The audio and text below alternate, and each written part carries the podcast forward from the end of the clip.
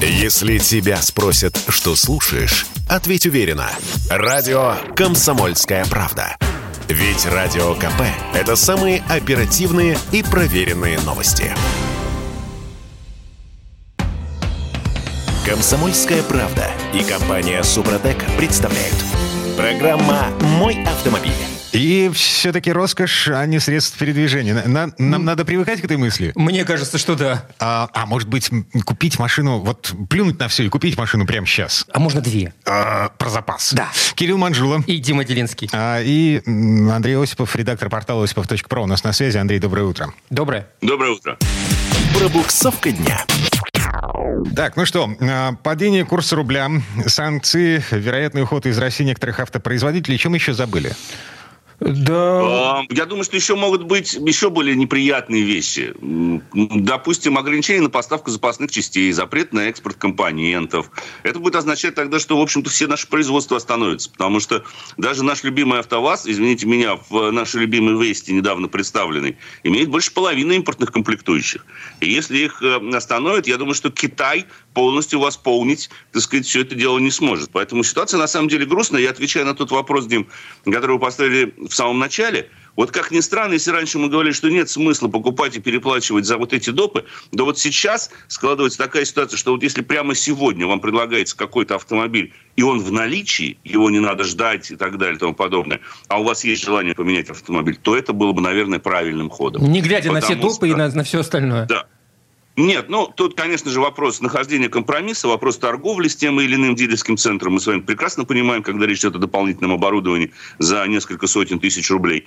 Но, глядишь, собственно говоря, вам и получится каким-то образом договориться и уж лучше переплатить, потому что, ну, посмотрите сами, я думаю, что вот в ближайшие дни буквально в ближайшие дни мы просто столкнемся с таким хорошим ралли по переписыванию ценников в автосалонах. Но, правда, первое, что мы увидим, это нехватку самих машин. Вот это, скорее всего, уже факт. Так, слушайте, тут еще на все это накладывается эм, вероятный, теоретический э, запрет на поставку чипов. Э, правда, Да. да, на- есть такое подозрение, что на э, общее состояние рынка он как бы не сильно повлияет. Это просто будет как бы факт, новая реальность, э, в которой мы живем, потому что запрет вынашивают на коллективном Западе, а основные поставщики у нас э, на коллективном Востоке, в Азии. В Китае вы имеете в виду. Ну, вот типа того, да. Вот. Ну, тут тоже, как говорится, баб- бабка надвое сказала, уж простите.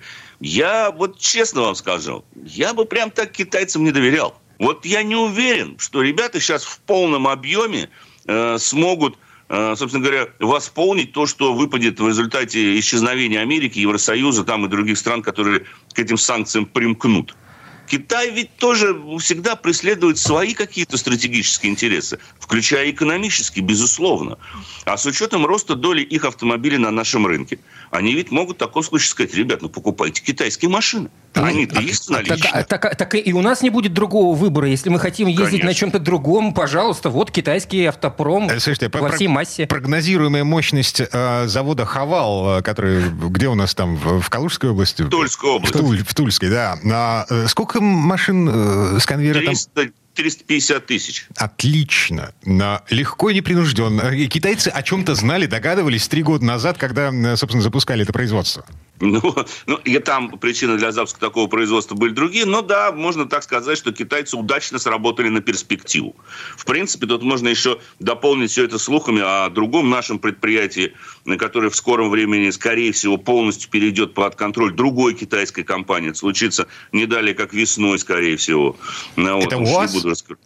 Ну, конечно же, конечно же, еще Дима, блин, это УАЗ и компания Черес, которая, скорее всего, ее полностью купит и будет там производить свои автомобили. Андрей, тут еще один во- вопрос возникает. Ведь э, многие производства у нас на территории России, я имею в виду автомобильные производства, поставляют машину, в том, машины в том числе и в восточноевропейские страны, которые входят Но в эту это в самую... меньшей степени. Ну, э, э, А, да. Э, Кирилл, это, это в меньшей степени. Это не нанесет такой удар. Вопрос в том, что само производство на территории страны зависает, находится под большим вопросом. Слишком много негативных факторов появилось. Начиная от нестабильности национальной валюты и заканчивая непонятно э, какими поставками. Нестабильностью самих поставок. Потому что мы не знаем, в какой момент кто-то, э, собственно говоря, перестанет сюда что-то поставлять. И более того, давайте будем откровенны.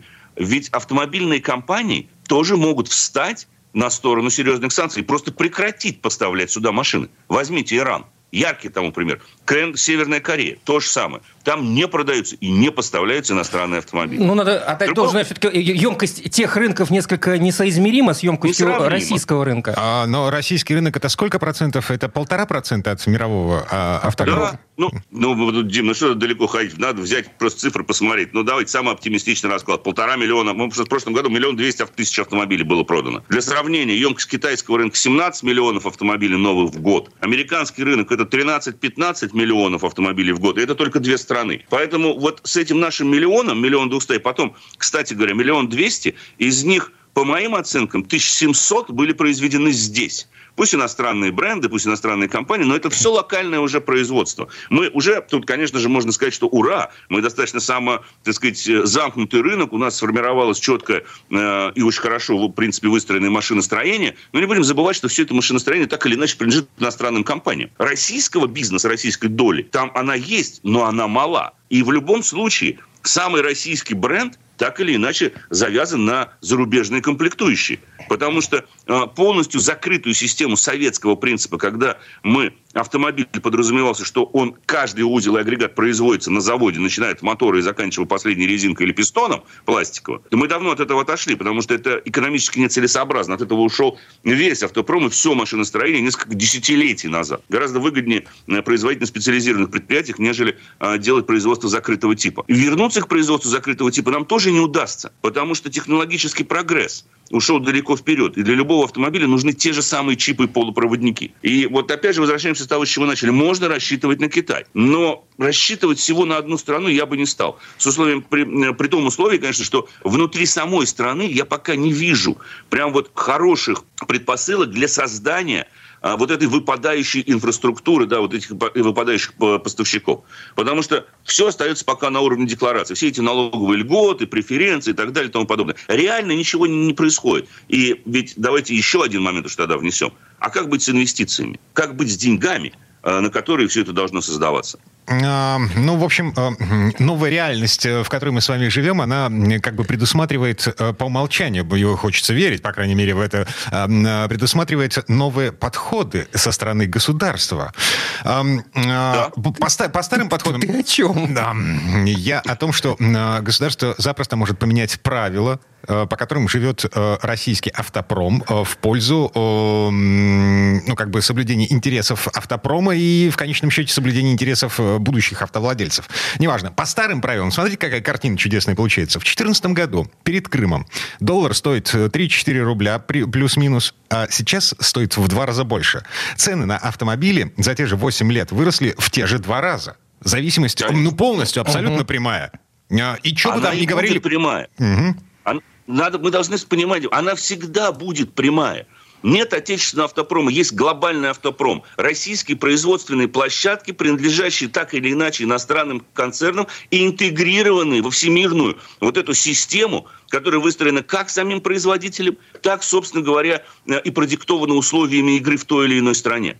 Поэтому в любом случае автомобиль не может состоять только из российских комплектующих или из китайских. Он состоит из комплектующих, производящихся в десятки стран. И, кроме того, еще один момент, который я не хотел об этом говорить, но а, а мы уверены, что сами иностранные компании не примкнут к санкциям. Опять же, вот я вернусь к этому. А, Наш миллион автомобилей, да не нужен он нам этот, этот рынок им. Поверьте мне, издержки больше. Создание производств при том, что они себя не отбивают. Всем известно, меньше 100 тысяч автомобилей по принципу полного цикла производить невыгодно. Экономически нецелесообразно. А до какого размера скукожится наш автомобильный рынок? Ведь не будем забывать, что реальные доходы граждан у нас что-то мне подсказывают, подсказывает, не вырастут. И покупательская способность населения в ближайшие несколько месяцев наверняка расти уж так резко не будет. Поэтому тут можно просто поставить многоточие. Андрей, ну и в итоге что? Мы стремимся к рынку поддержанных автомобилей. Это все, что на что мы можем рассчитывать в ближайшее будущее? Ой-ой. В итоге, в итоге, не дай вам Бог э, жить в эпоху перемен, а мы в ней оказались. Вот мы будем сейчас строить какие-то планы бессмысленно. Невозможно даже предположить, что будет на следующей неделе или в конце этой недели. Поэтому мы сейчас, э, к сожалению, на мой взгляд, оказались в той ситуации, когда мы должны поступать вот по ходу развития событий. Вот куда кривая выведет, Да, нам это очень хорошо русским людям знакомо, потому мы самая юморная нация в мире. Угу, зашибись. Куй деньги, не отходя от кассы. А, если чуть-чуть... Смех нам помогает выживать. Много десятилетий именно смех и юмор нам помогает выживать. Это уже факт, по-моему, который не требует доказательств. А, черный юмор запрещен Роскомнадзором. Ну так, на минуточку.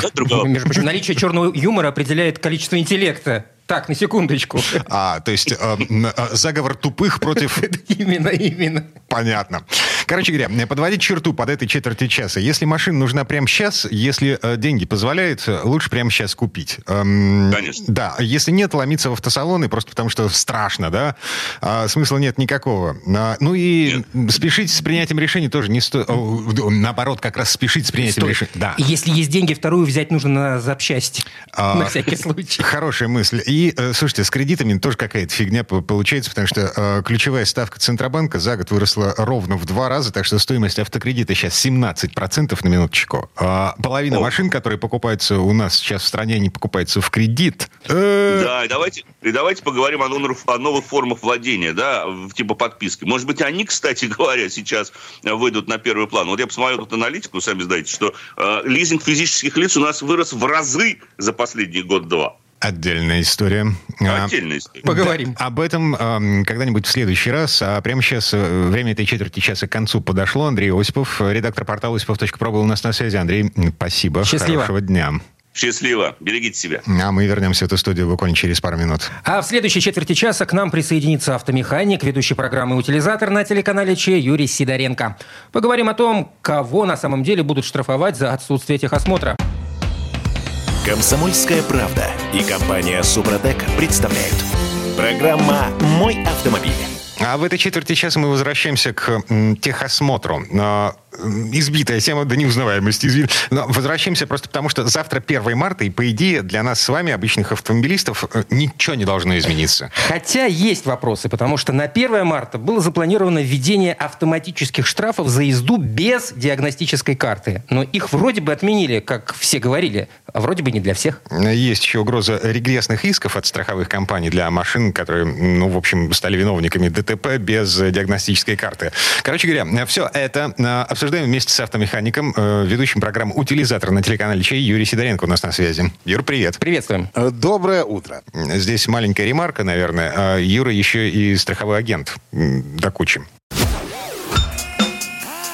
Автомастер. Так, ну, э, что, типовая ситуация. Произошло ДТП. У виновника аварии нет диагностической карты, хотя имеется полис ОСАГО. Но поскольку ТО не пройдено, значит, причиной аварии может быть некая неисправность, спровоцировавшая дорожное происшествие. Это мы э, э, логику страховой компании на себя примеряем, да? Э, ну, или машина имела повреждения, с которыми по закону эксплуатировать ее нельзя. А после аварии уже точно не узнаешь, так это или нет. И что получается? Схема такая. После ДТП страховая компания, как и раньше, выплачивает компенсацию ущерба пострадавшей стороне, а затем выставляет регрессный иск э, виновнику инцидента, чтобы тот возместил затраты. Причем в течение трех лет, Дим. И причем это, как обычно, происходило очень неожиданно, когда человек уже расслабился, ни о чем не думал. Понимаешь, он забыл уже про это ДТП, и тут ему прилетает иск там на ну, полтора миллиона, например. Вот класс. Угу. Вот. Итак, что получилось? Смотрите. Э, очень плотно я следил за этим вопросом, потому что ждал, когда все-таки где-то в законе пропишут, что регресс э, все-таки отменят, потому что страховая компания, да, там все говорили, да это сложно, сложно доказать, что произошел, произошло ДТП из-за неисправности транспортного средства, и страховая компания должна сама это доказать. Ребят, если будет регресс на, на 2 миллиона рублей или там на полтора миллиона, поверьте мне, страховая компания докажет. И они и трассологическую экспертизу подделают, и все, что надо, сделают. Вот. Поэтому э, я очень ждал этого момента, и, наконец-то, Банк России запретил страховщикам регресс. Официально. Oh. Oh. Вот, к владельцам неисправных авто, освобожденных от техосмотра. То есть, если ваше транспортное средство освобождено от техосмотра, то есть, если оно не такси, не грузовик, который там в коммерческих целях используется, или вы не используете свою машину официально для перевозки э, пассажиров или своего тела для, до, до, до работы. Вот очень важный момент, кстати, внимание. Что если вам фирма оплачивает бензин в вашу машину, то вы используете ее для перевозки себя куда?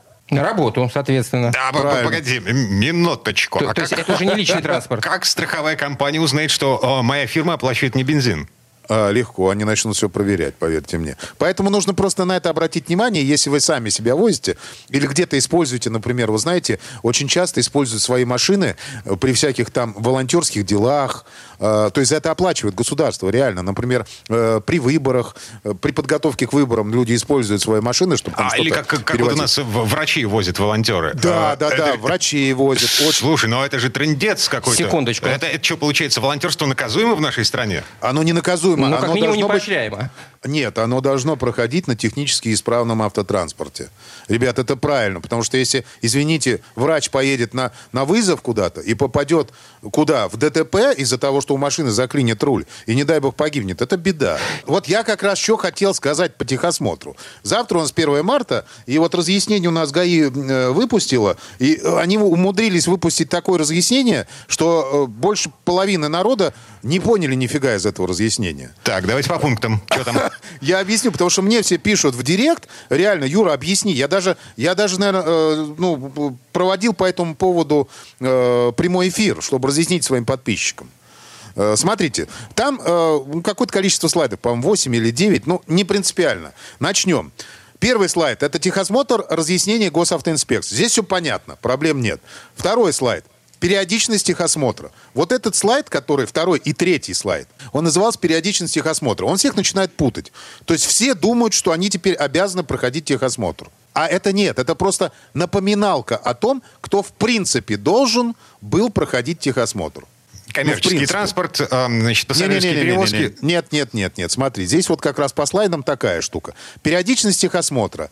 Легковые машины, там, пикапы, джипы и мотоциклы. Один раз в 24 месяца, 4-10 лет с года изготовления. Один раз в 12 месяцев, более 10 лет с года изготовления. Но это все... т- так было, и это отменили. Нет, подожди, тут, тут просто слайды так сделаны. Я просто объясняю Вау. по слайдам. Ребят, вам напоминают, как было и как вот есть, грубо говоря. Дальше. Для грузовиков один раз в 12 месяцев, более 3,5 тонн. Тест для обучения вождению тоже один раз в 12 месяцев. Тест оборудования специально световыми звуковыми сигналами. Тоже один раз в 12 месяцев. Вам напомнили, два слайда, какая должна быть периодичность техосмотра. Понятно, да? Так. Даже третий слайд здесь еще. Э, Для тех, кто...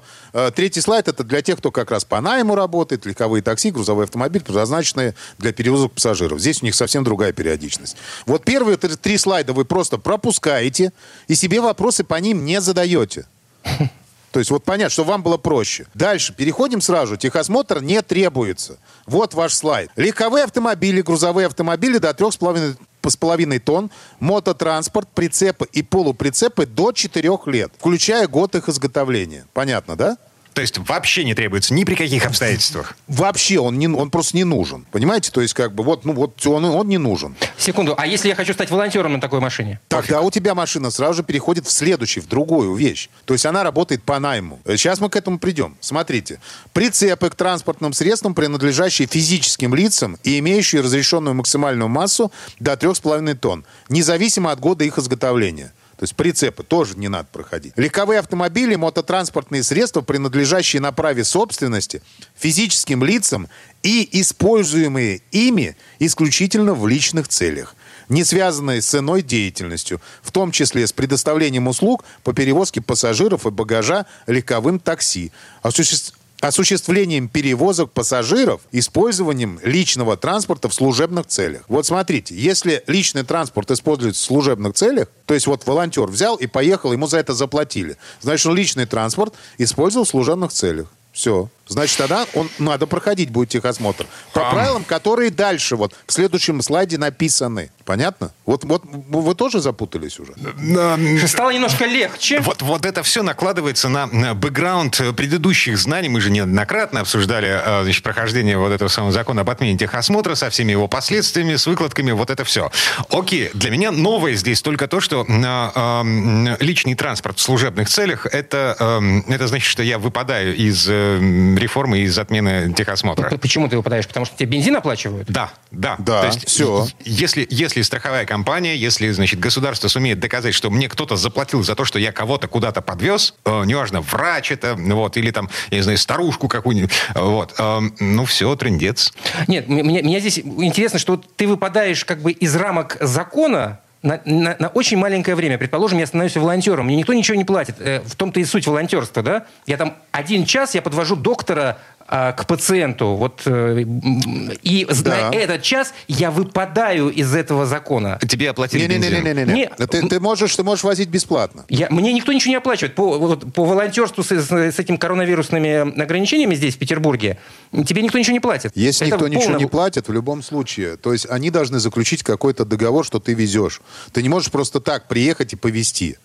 Ну, это, ну, ну, ну, ну, давайте честно уже скажем. Но это не может быть такого. То есть в любом случае что-то заключается. Как только заключается договор, то это должно быть и технически исправное, ну, транспортное средство. Либо пускай на каршеринге, бери каршеринг, съезди, отвези. Ну, как бы так можно uh-huh. сделать. И, ребят, я почему, вот я обратил на это внимание, чтобы было разъяснить, чтобы было понятно. То есть если вы пользуетесь только сами, проблем никаких нет. Пожалуйста, можете не проходить техосмотр. А если у вас машина где-то работает, или хотя бы для служебного пользования, очень важный момент, потому что многие вот, вот пропускают этот момент мимо ушей.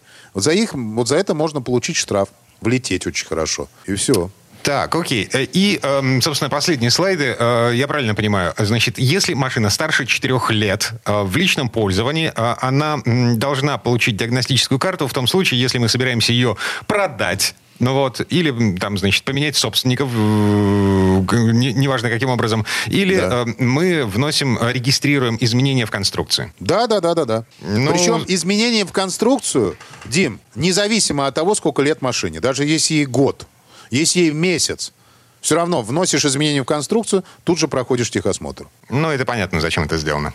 Да, то есть понятно, да? Окей, э, в общем, что? А ну, ответственность осталась? Как наказывать Ответственность. Будут? Ну да, ответственность, смотрите, там как была у нас до 1 марта 500-800 рублей, после 1 марта 2000 рублей для тех, э, у кого диагностическая карта, соответственно, обязана быть. Автоинспектор может проверить техническое состояние транспортного средства, на которое оформлена диагностическая карта, э, в случае визуального обнаружения признаков наличия технических неисправностей транспортного средства. То есть они как бы здесь хотят сказать, что только в случае обнаружения, а все остальные машины они могут и так проверить. Но здесь получилось так по этому слайду, что есть у тебя диагностическая карта, нет. То есть инспектор видит, что там подтекает тормозуха, э, э, движение на машине запрещаю, грубо говоря. Вы можете доехать до места устранения, пройти внеочередной техосмотр и приехать ко мне обратно в отделение и получить доступ на дальнейшее ну, пользование транспортным средством. ладно. А, жизнь, новая жизнь у нас с вами начинается. Но такая немножко странная, немножко кривоватая. Напряглись? Ага. Нет, в принципе, все нормально, Дим. По большому счету, все нормально. Э, просто действительно теперь за техническим состоянием своего автомобиля каждый человек должен следить сам. И все, и все будет в порядке. Проходить техосмотр не обязательно. Все, что Юрий, я могу сказать. Юрий Сидоренко, автомеханик, ведущий программу «Утилизатор» на телеканале Че был у нас на связи. Юр, спасибо. Спасибо. Счастливо. Хорошего дня. Большое спасибо. Всем удачи. А мы вернемся в эту студию буквально через пару минут. В следующей четверти часа у нас Федор Буцко. Поговорим о том, что интересного можно найти в средней полосе России, если ты за рулем крепкого кроссовера. Комсомольская правда и компания «Супротек» представляют – Программа «Мой автомобиль».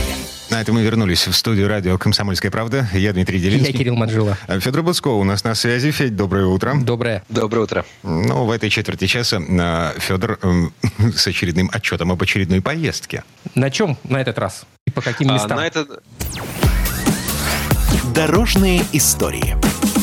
На этот раз отправился из Москвы по трассе, по трассе М7 «Волга», то есть э, из Москвы на а, восток, северо-восток, э, это в сторону Владимирской, Нижегородской областей.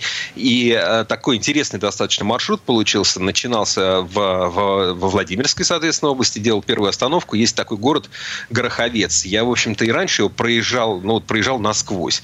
Проезжал насквозь, видел, что около трассы находится очень красивый а, деревянный дом а, в стиле ар-деко, ну, или там модерн, или югенштиль, называйте как хотите, но вот, вот этот самый интересный стиль начала 20 века. Обычно эти дома, их там в Москве немало, там, не знаю, в Париже, в Берлине, но только если они всегда строились э, в основном из дерева и украшались там лепниной, например, то в Гороховце есть э, много таких, ну, несколько таких домов очень красивых, и они там деревянные. То есть такой деревянный модерн. Это очень интересно выглядит. И еще Гороховец эм, очень примечателен тем, что там много э, зданий гражданских, то есть жилых домов э, 17 века. А таких очень мало вообще в России осталось. У нас же из дерева строили все, да, из камня строили, из камня, из кирпича строили храмы, монастыри. А жилые дома почти всегда строили из дерева. Ну, вот в Москве, например, там, чтобы вы понимали, там то ли два, то ли три десятка таких вот каменных домов, построенных э, до там, 17 э, или там, 16 века. А в Гороховце их много.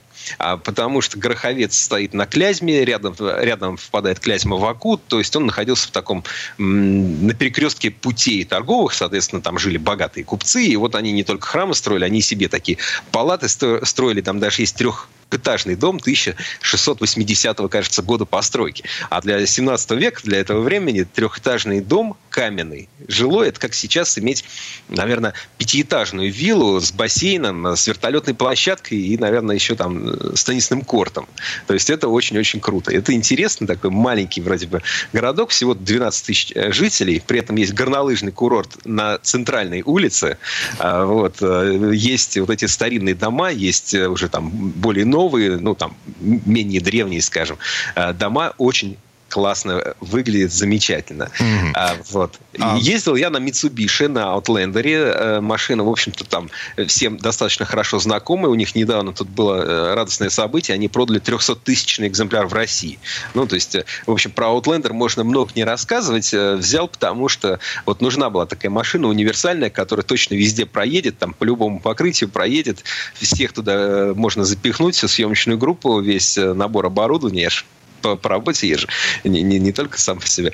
А, и, собственно, ну, в Outlander все это влезает, и, и едешь себе спокойно, и все хорошо. А дорога а, из Москвы в Нижегородскую, э, ну, она же нормальная. Поначалу да хорошо, да. Да, вполне. Но, но от, от Гороховца мы, мы же не, не просто, нам, нам же нужно а, с усложнением, да, поэтому мы не ехали дальше по М7 «Волга», в трассе поехали уже по региональным дорогам. А, там а, можно до Нижнего доехать через небольшие городки, а, где а, вот в каждом есть какая-то своя интересная история и ремесла, которыми славится этот э, регион. Угу. Потому что, ну, понятно, что Нижегородщина, она такая зона рискованного земледелия, и земля там не особо плодородная. То есть там, как ни старайся, может что-нибудь вырастет, а может ничего не вырастет. А народ умный, э, изворотливый, в хорошем смысле слова. А поэтому там издревле ремесла всякие развивались. Э, женщины ткали а, кружева, а, там, мужчины занимались металлообработкой, обработкой, роспись по дереву, э, глиняный там гончарный промысел и так далее. То есть э, там в каждом а, районе есть что-то свое. И вот э, мне было очень интересно, я заехала в Павлово, а, это такой городок на Оке, где это был такой центр металлообработки. Но до какой-то степени им остался. Кустарный. Понятно, что металл туда привозили уже, то есть это не вот это вот болотное железо, которое там в 16 веке использовалось. Нет, туда металл привозили, в основном с Урала, а там делали ножи. Нож ножницы, э, медицинский инструмент и так далее. Там скобяные изделия. Соответственно, э, было время, когда в Павлово делалось 90% ножниц Российской империи. Ну, можете себе представить. То есть сидели по домам, э, значит, и вот делали ножницы, ножики делали. Там есть замечательный музей, то есть кто доберется до Павлова, я категорически рекомендую зайти в местный а, исторический музей. Это очень красивый особняк, и там есть действительно уникальная коллекция а, разного рода ножей э, перочинных ножей в основном, и всяких скульптур, которые из них сделаны. То есть, из там ножей. есть, например, мавзолей, да, да, там есть мавзолей Ленина из там пяти-шести десятков э, ножиков собранный, там есть ракеты, э, там есть танки, э, автомобили такие, знаешь, полномасштабные модели, там по полметра. А, и, и, Игра престолов, без... это, это плагиат. Точно, точно, Дим, я думаю, что же это мне напоминает, не, не смог нарисовать картинку, точно, Игра престолов. Да, классный. В общем, музей классный, и вот э, вы такого больше точно нигде не увидите. Уже ради этого стоит ехать в Павлово. А еще в, к Павлову причитается еще одна очень интересная история. Дело в том, что туда э, в конце, там, во второй половине 19 века местные купцы завезли черенки лимона. Говорят, из Константинополя есть даже к этому какие-то имена, кто именно привез и как это дальше разошлось. Но суть в том, что а, по подоконникам местных жителей э, разошлись лимонные, лимонные деревья. И они стали э, благополучно выращивать, причем они у них еще и плодоносят. А, и даже ухитрились вывести собственный сорт лимона. Есть официальный сорт, павловский лимон. Вот представляете, в средней полосе России, там, где, в общем-то... Ну, ну, там, но он в домах растет у них, не, не на он улице. Растет, ну, конечно, да, да, конечно. Нет, без, без шансов. Он растет исключительно, исключительно в домах, а, но зато растет хорошо и плодоносит. Я был там в питомнике, который разводит эти самые лимоны. Там есть а, большие такие деревья, метра по три высотой, из которых, значит, черенки отрезаются э, в горшочки, как-то их там укореняют, потом рассылают по салторгам по России. Там, или к ним приезжают в гости. Вот я тоже приезжал, там меня накормили местными лимонами. Это очень вкусно и интересно. Это прям классно я представляю себе. Огромное блюдо, наполненное лимоном. И Федя такой, глаза сужаются, сужаются, сужаются, и скулы так, лимон. 60, не только лимонов, 60 видов цитрусовых, всякие бергамоты, померанцы, цитроны. Я таких слов-то даже э, едва ли знал, и уж если даже и знал слова, то точно не мог соотнести это визуально с картинкой, да, как это выглядит, а уж тем более, как это на вкус. Вот, поэтому это очень интересно, это, это здорово. А, ну, и еще одно место, место, куда я тоже вот по пути до Нижнего стоит заезжать, это в районе города Дзержинска.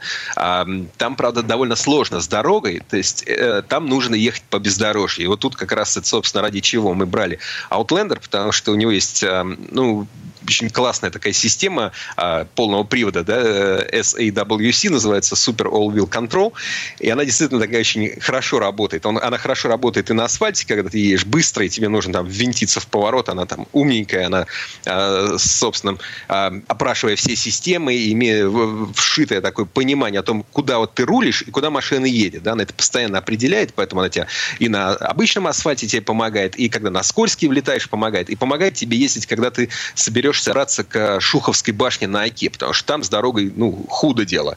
А на внедорожнике можно, на легковой машине сейчас, вот в это время, там, э, зима, весна, не советую, там только пешком можно через лес идти, но мы-то как раз доехали, то есть у нас, нас машина довезла нормально. А вот эта Шуховская башня, а, это эм, опора линии электропередач, это не телебашня. Совершенно верно, да, то есть есть самая известная из шуховских башен, это в Москве Шаболовская, 186, кажется, метров, а там, э, 160, наверное, метров, метров, а на оке она там 128 метров высотой.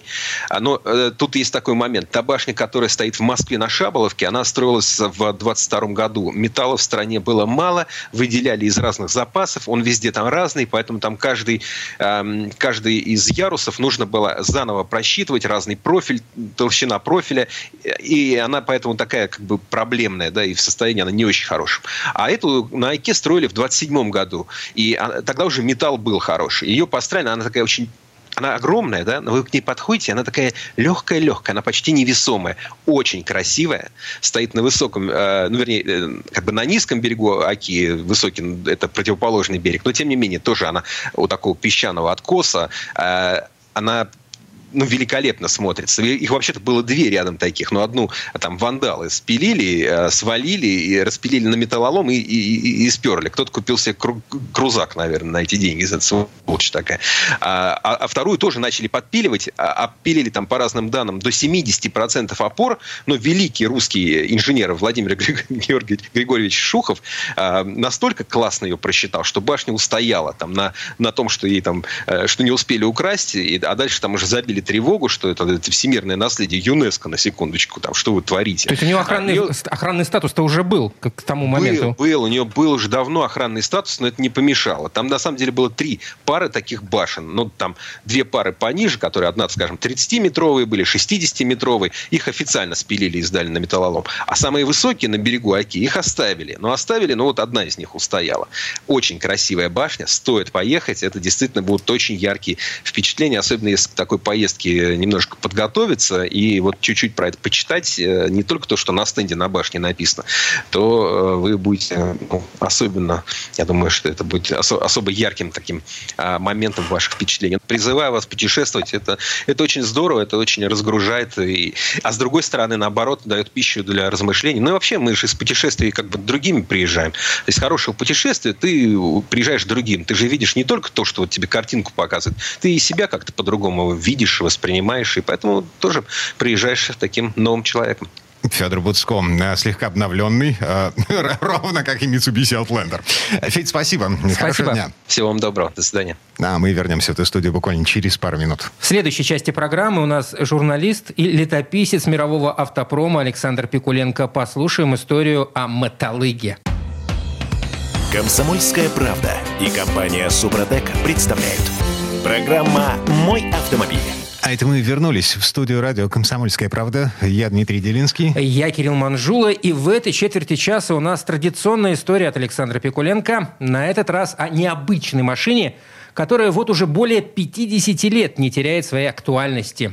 Многие из тех, кто служил в армии, знают ее как мотолыга. А вот официально этот вездеход называется многоцелевой тягач, легко бронированный или МТЛБ. Штуковину эту приняли на вооружение в советской армии в 1966 году. И конструкция получилась настолько удачной, что мотолыга остается в строю до сих пор и, по всей видимости, еще долго будет служить в вооруженных силах. Но ну, а слово Сан Санычу. Предыстория.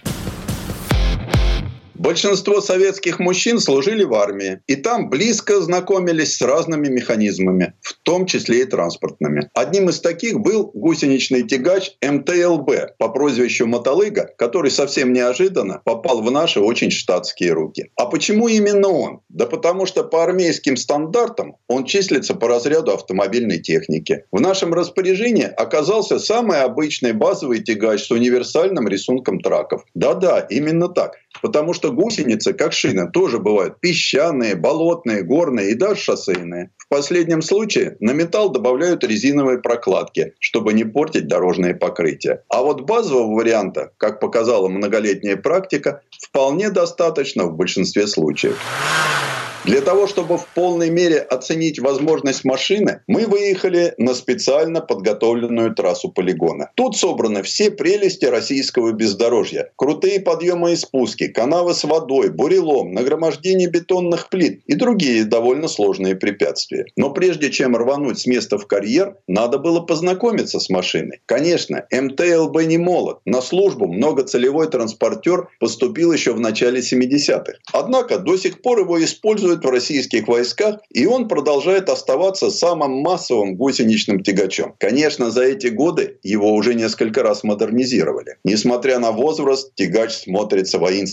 Этому помогает башенка с пулеметом калибра 7,62. Сам клиновидный корпус сварной, из стальных плит небольшой толщины. От серьезного снаряда он не защитит. Правда, и назначение у МТЛБ другое. Не рваться на прорыв, а таскать пушки, вывозить раненых. В общем, работать чуть-чуть в тылу. Внутри тесновато, несмотря на немалую длину. Почти треть корпуса занимает моторный отсек. Он расположен в центре со смещением к левому борту. Там установлена привычная простым шоферам дизельная восьмерка ЯМЗ-238 мощностью 240 лошадиных сил. С ним запас тяги у машины просто потрясающий. А использовать все его возможности помогает шестиступенчатая механическая трансмиссия. Она расположена в остром носу тягача. Этот агрегат Отвечает здесь, как, впрочем, у всех гусеничных машин, не только за передачу крутящего момента, но и за руление. Вместо баранки, привычной для колесной техники, тут перед водителем два рычага. Куда надо повернуть, тот и тянешь на себя.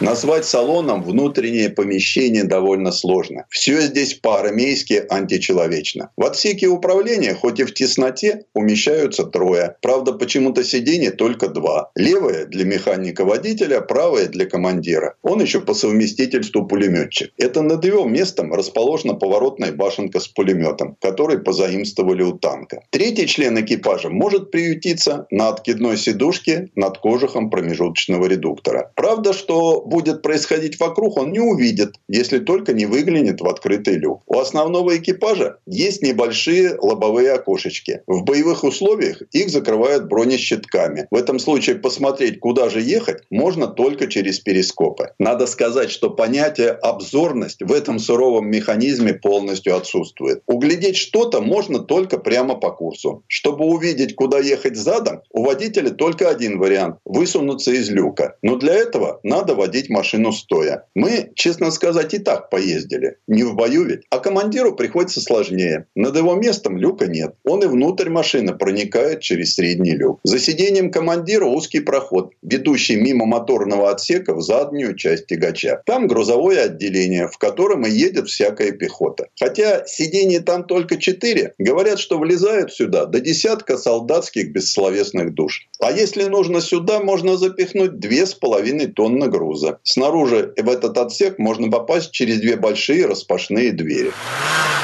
Управлять гусеничной машиной, имея основные навыки колесной техники, с одной стороны легко, с другой очень непривычно. Казалось бы, все тоже. Педали, толстый изогнутый рычаг коробки передач, приборная панель. Только вот руля не хватает. В этом и есть главная проблема. Вроде бы делаешь все как обычно, а покрутить нечего. Но освоились быстро. Тягач оказался машиной удобной и послушной. Даже к обзору, что через перископы, что в окошко приспособились. Усевшись в кресло водителя, водителя-механика с удивлением понял, что мне здесь, в общем-то, удобно. И педали под ногами оказались там, где надо, и руки быстро нашли нужные рычаги. Чтобы завести двигатель, никакого ключа не надо. Вдавил правой рукой до щелчка блестящую кнопку выключателя массы, нажал левой на миниатюрную кнопочку стартера на передней панели, и за спиной раздается мощный звук многолитрового дизеля. Все остальное, как обычно, сцепление, передача, газ. На ровной и плотной грунтовке стартовать можно сразу с третьей. Под бодрое рычание двигателя и лязг гусениц машина неторопливо разгоняется. И вот пора включать четвертую. Сделать это надо очень быстро, иначе скорость сразу теряется. Ведь накат у гусеничной техники отсутствует. Только вот для быстрой работы с несинхронизированной коробкой передач необходим устойчивый навык и умение быстро работать педалями и рычагом. Хорошо, что искать нужную передачу не приходится. Рычаг ходит по пластине с направляющими прорезями. Но уж очень тугой механизм выбора передач. И расположены они неправильно. Нечетные ступени находятся, как обычно, наверху, но только первая расположена справа, а пятая слева. Чтобы ехать по трассе, приходится тянуть на себя то один, то другой рычаг, а потом возвращать его в исходное положение. И на каждое движение трансмиссия отзывается громким лязгом, а сам тягач резко движется в нужную сторону.